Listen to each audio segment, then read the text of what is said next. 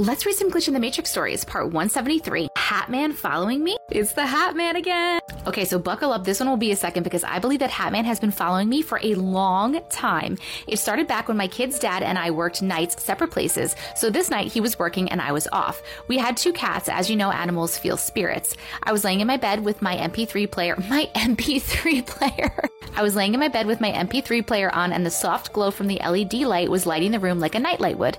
Suddenly, my cat Shady started meowing at something in the corner above my head.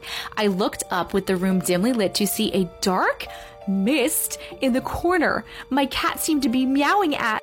I looked up with the room dimly lit to see a dark mist in the corner my cat seemed to be meowing at. It went through the wall into my living room. At this time, no kids. We were in a small one bedroom apartment. I jumped up and threw my bedroom light on. I had a terrible feeling and I looked. My cat was now trapping the mist in my living room above the front door, meowing at it. It seemed to leave through the door and I stayed up all night with all the lights on with both cats. Next sighting got way worse. We now had a nine month old boy and living in a two bedroom apartment, but the hallway to our room was long and dark if the lights wouldn't work, which happened often often because there was a switch at both ends of the hallway. My son was asleep and his dad fell asleep on the couch with me watching a movie. I had this paralyzing fear wash over me and I didn't even want to move my head. I fought the fear and looked down the long hallway to see now a man leaned against my back door with a hat, cloak, cane, and an old fashioned black and white pointed toe shoes.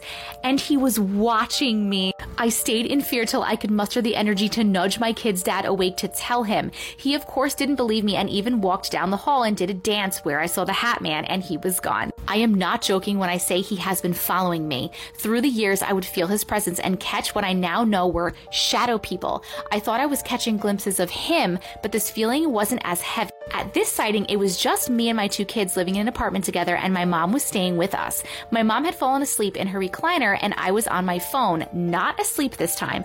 And I look up to see him leaned against the front door, like 10 feet away from me in full shadow, brimmed hat, cloak, cane, pointed toe shoes. By this time, I had asked a few people, and they told me what I was describing sounded like the Hat Man, so I looked it up before what now felt like a showdown. I was terrified, but I told him, This is my home, and you are not welcome here. Then I went against my body and stood up.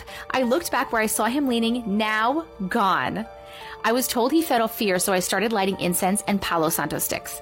Now we moved recently. So far, this new place, I haven't seen anything, but my now 13 year old son has come to me and asked, Mom, do you believe in the Hat Man? You better teach your son to use his words. Also, what I found interesting is that you described him having like a cane. I've never heard of him having a cane, and I've never heard of those shoes. Were you seeing the actual pattern on the shoes, or were you just like assuming by the shape of them in shadow form that it seemed like that would be the kind of shoes and that, you were describing? Whatever it is, I am glad that you got it out of your house, and you may need to do it again, or definitely, definitely teach your son to use his words. Use his Short Cast Club